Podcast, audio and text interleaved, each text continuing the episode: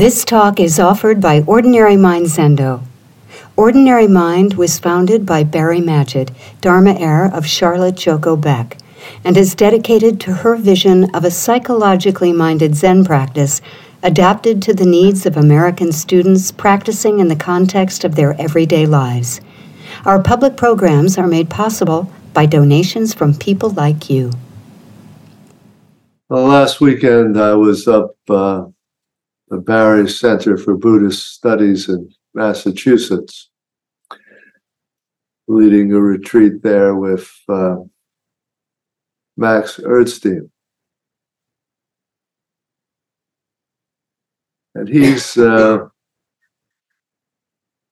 helped organize those retreats now for, I think, five years in a row. And it's a very uh, interesting and different experience to teach the group up there. Max's background is an interesting combination both of uh, Zen and Theravada practice. He spent many years at San Francisco Zen Center and he recently received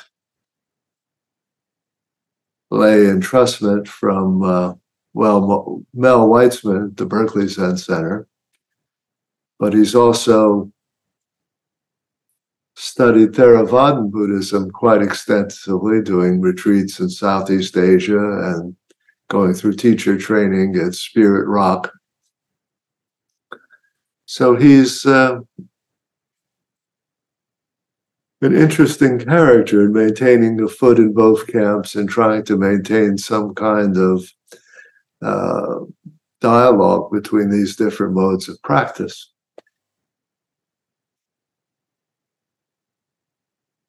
By and large, I'm not as open minded as he is.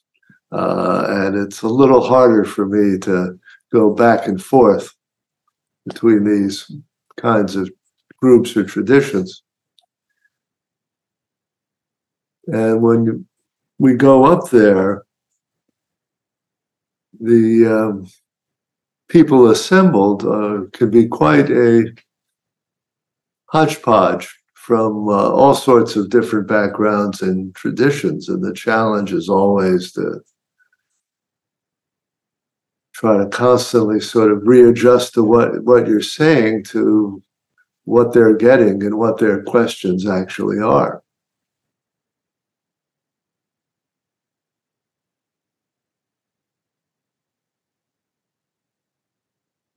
And I was trying to give them a taste of a psychologically minded Zen practice uh, from Nothing is Hidden. And also using, as we have here, uh, Lou Nordstrom's memoir as something of a uh, case study of uh, what can go wrong in the Zen practice and in any kind of practice.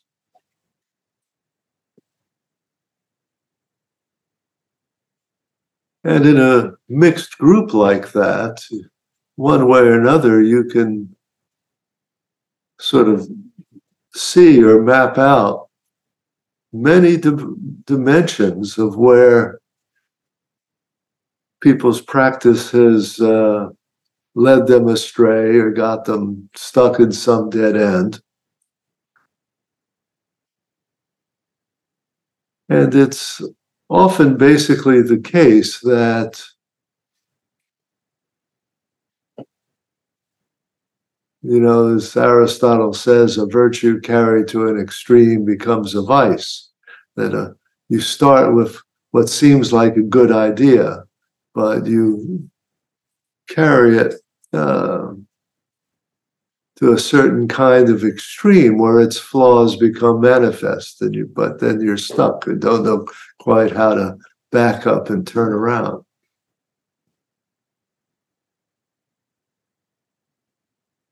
Lou's case, uh, in a way, is a model of the pitfalls of a of a traditional top down practice where the assumption was that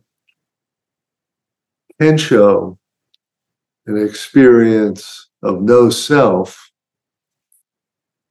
would function as the kind of uh, universal solvent for all sorts of self centered delusion and attachment.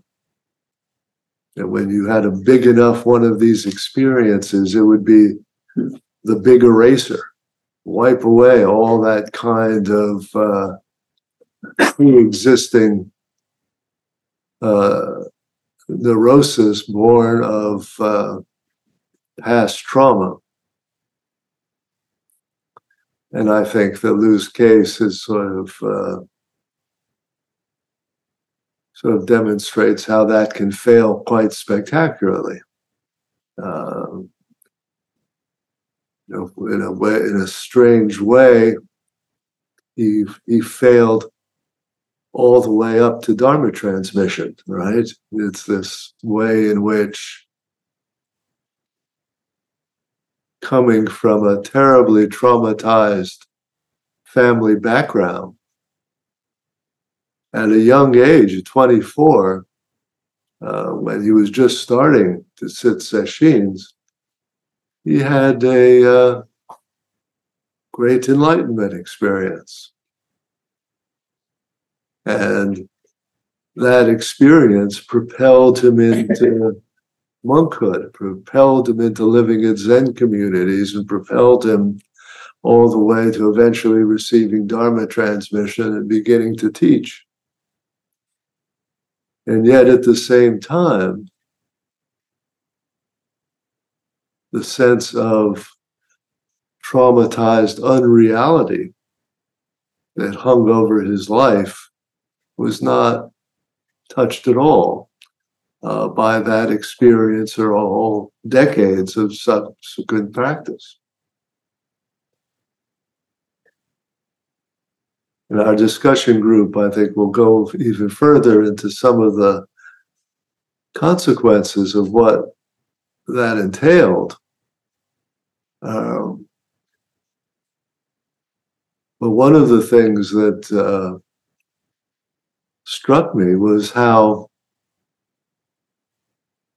having not had any kind of stable family or parental figures growing up, he he developed these intensely ambivalent uh, feelings about being part of Zen communities and being connected to teachers. It was the thing that he most needed and craved, and the things that was most likely to be to go badly awry and be re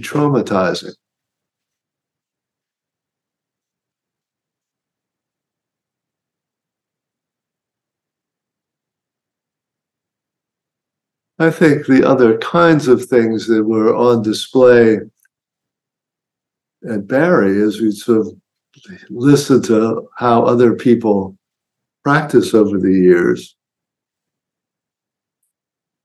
uh, one common feature was um, an example of what Lauren uh, Berlant, the feminist uh, literary critic, calls cruel optimism. And I think she may have first used that as a kind, as a description of certain ideals of femininity that become standards of perfection and models of aspiration. But not only are they not attainable, they create an ongoing sense of self criticism and uh, judgment and feeling uh, always inadequate and failing in the face of this uh, ideal. And I think that there is uh, very commonly a kind of spiritual equivalent of that,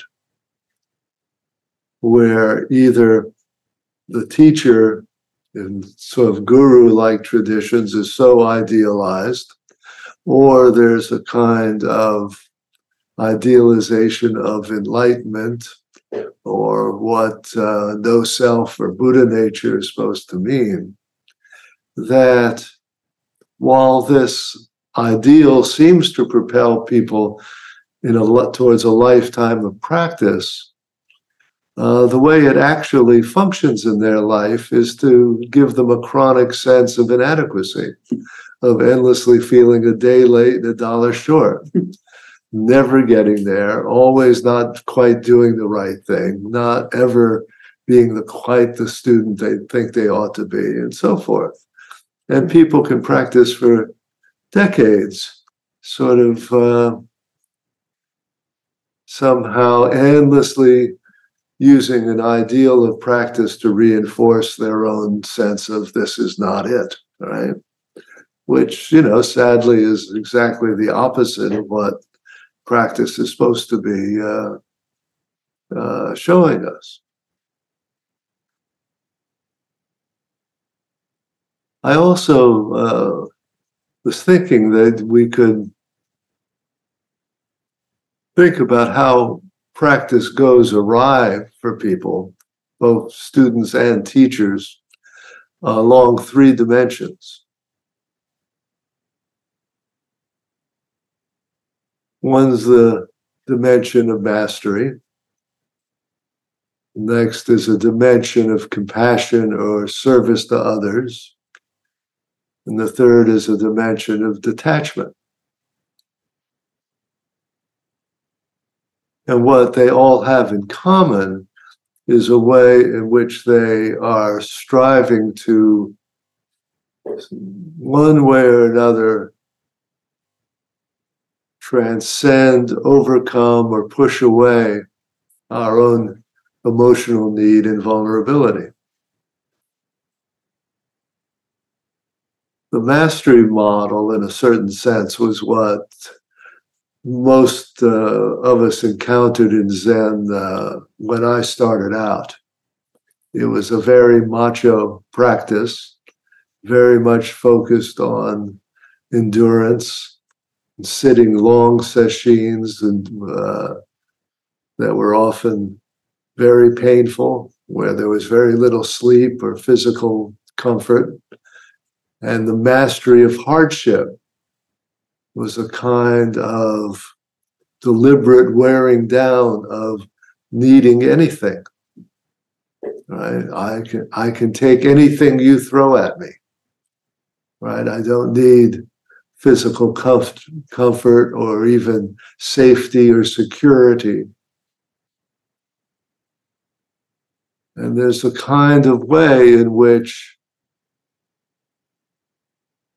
people deliberately train themselves in toughness rather than any vulnerability.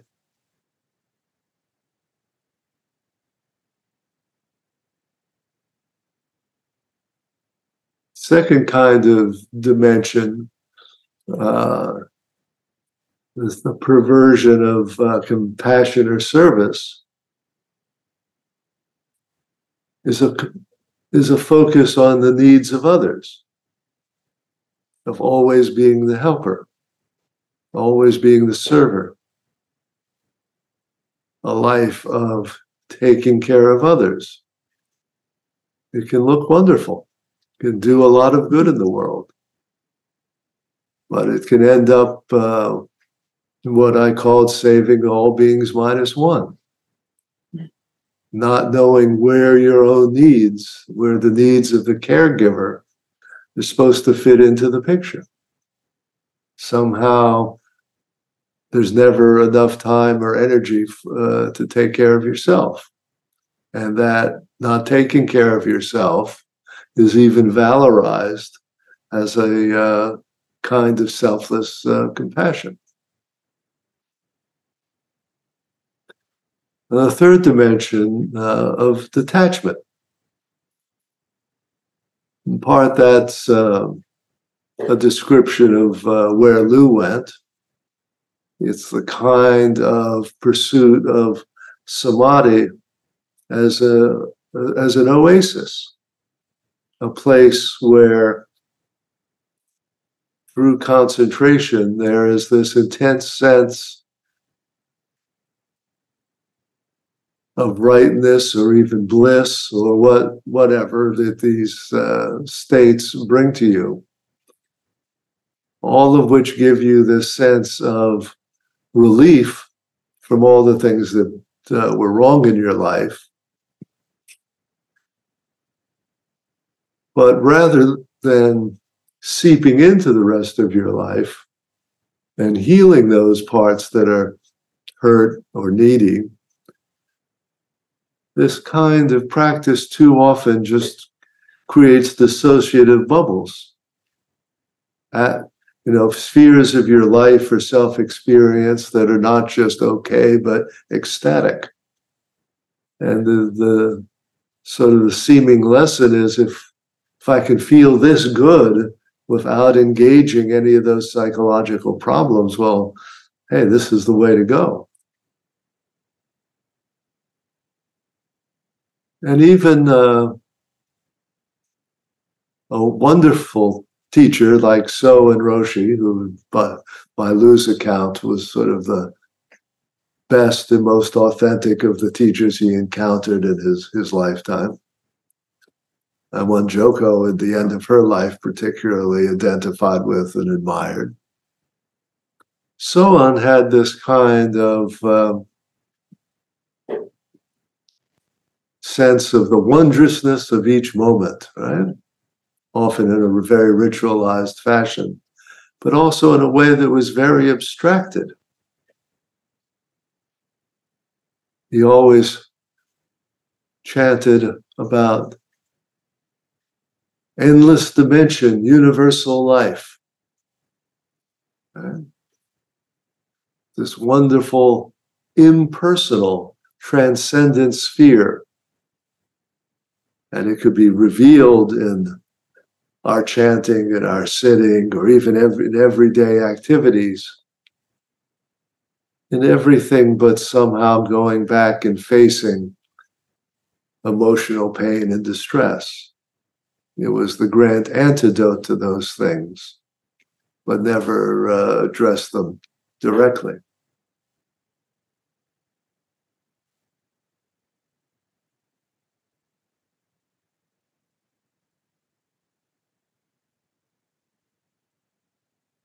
Now, one of just one of the points I'll touch upon in the Dharma talk of Lou's that we were going to uh, discuss today is that he emphasizes not knowing and that the um, essential aspect of his Kensho experience was that he didn't know it was Kensho. He didn't know what was going on. Something happened, but there were no words for it. There was no context for it. Nobody told him what it was, he says, for years.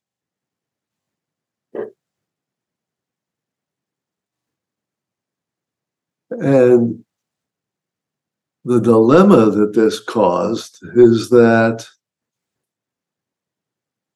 it's hard then to say, well, what difference did it make? What changes after you've had such an experience? In a way, one of the things it did is just sort of orient him to have more experiences, uh, to make, to devote his life to sitting and becoming a monk and going deeper into whatever that was.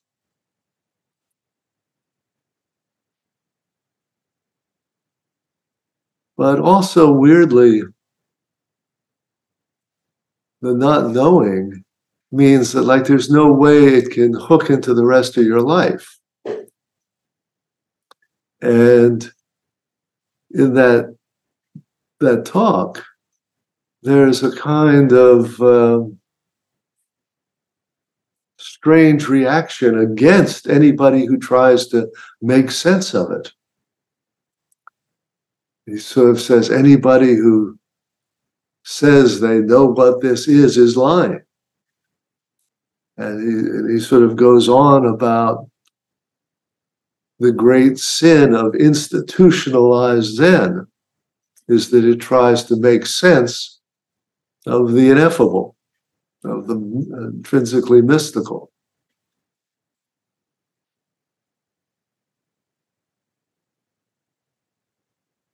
And sort of very oddly in that memoir, you hear him denouncing Eido Roshi, not for any of the sexual misconduct that everybody was appalled about for decades, but he, it's as if his great sin was building a monastery, institutionalizing Zen, where somehow Zen is supposed to be like Soen Roshi, sort of a free spirit never tacked down anywhere.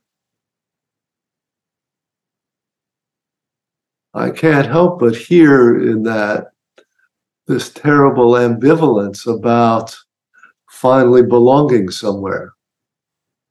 He grew up completely disconnected and rootless, abandoned by his mother, abandoned by his father, left in the care of senile and demented grandparents that there was no there there at all. And he sort of developed a whole persona about not being not belonging anywhere. Even of not being anyone in some ways, it's reminiscent of uh, the story of Thomas Merton, whose mother died when he was very young. He grew up very lonely. His mother was apparently hospitalized for a long time before she died. But when his father would go to visit his mother in the hospital, never brought the little boy in to see her or say goodbye he left him outside in the car for an hour hmm. or more while he went into the hospital. And after the mother died, the father kept moving all around, and he was, you know, raised in a lot of different schools, different places. It was an early life of rootlessness and loneliness. And it's not hard to imagine the appeal of a monastery and a vow of stability has for somebody who grows up having no stability in their life. And yet, Merton was endlessly ambivalent about that, that and endlessly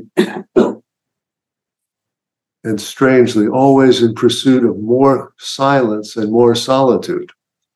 Uh, both com- both compulsively seeking the institutional stability that he never had, but also going deeper into the solitude, which was the source of his early pain. And in there, somehow, in some way, feeling like he found God.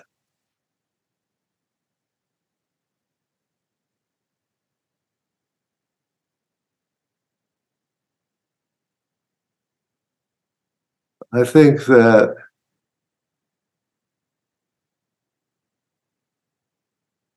when I look at the, the different ways these curative fantasies, whether they're of uh, mastery or service or detachment, play out, I think that we, when we see that they have as a common factor the pushing away of personal needs and uh, and dependency. I think it throws a different light on the fact of so much teacher misconduct uh, that happened over uh, these last uh, decades. I think that there is no doubt that there were a few uh, genuine sort of sexual predators uh, like Eido Roshi out there. But I think that actually turns out to be a minority of what goes awry. And I think that much more common are cases like Lou's, where the teacher gets stuck in this, this role, which seems to carry to an extreme an avoidance or disavowal of their own neediness. And so often, just in the cases I think that happens with therapists who get involved uh, with their patients, the teacher, the therapist gets over involved sometimes with the most needy student. As, and as if I'm going to get very involved and take care of their needs but their own needs are what's getting smuggled into the picture. It becomes the vehicle for suddenly for them to let go and become vulnerable. And it's a kind of very sad side effect to the curative fantasies that have carried them so far into practice, even to the point of becoming teachers. All right, I think I will leave that uh, there for now, and we'll have plenty to discuss.